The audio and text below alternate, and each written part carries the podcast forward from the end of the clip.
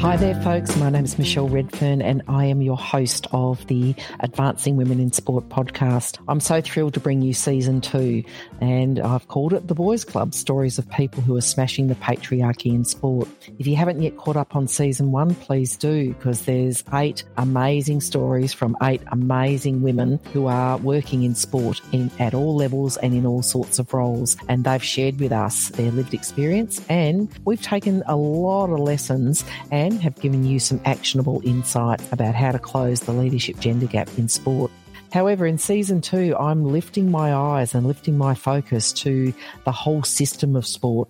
I know from the work that I do with clients in both the business and sport areas that it's important to fix systems and remove barriers that prevent women from all walks of life from all ages and stages in all sports on and off the field, I know it's important to remove barriers for those women to be successful. So my guests on season two are diverse. They are people of different genders. They're in different geographies. So we've gone beyond Australia this time and of course different parts of the sporting sector. What season two guests all have in common is that they are agitating, advocating and activating for gender equality in sport.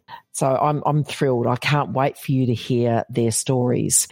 When I've interviewed these people, I've talked about the stages that allies to women in sport may go through, everything from oblivious right through to advocacy. We, we talk about what leadership under duress looks like because those of us who choose to take a leadership role in sport and to advocate for change often face significant barriers and challenges. And I think it's really important that we learn from people who have done that successfully. Then I talk with them about their advocacy story. What do we want to know, or what should you hear about and learn from these people in terms of being an advocate for gender equality in sport? And then finally, my favorite thing, the call to action. What's the one thing that people, organizations, and leaders can do individually and collectively to take action to close the leadership gender gap in sport.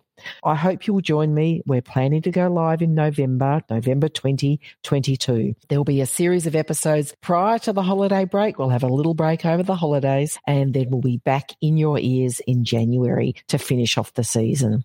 If you've got anyone that you think I should be interviewing, just give me a shout. All of my contact details are, well, I'm not hard to find, put it that way, listeners. So please give me a shout out. And also please share this podcast, whether it's season one or season two, preferably both. Share the podcast with your colleagues, with your friends, with your family, with your sporting organisations. And if you like the podcast, please rate us. Leave a star rating on Apple and also leave a review if you can on all platforms. It really helps to get the word out because together we can close the global leadership gender gap.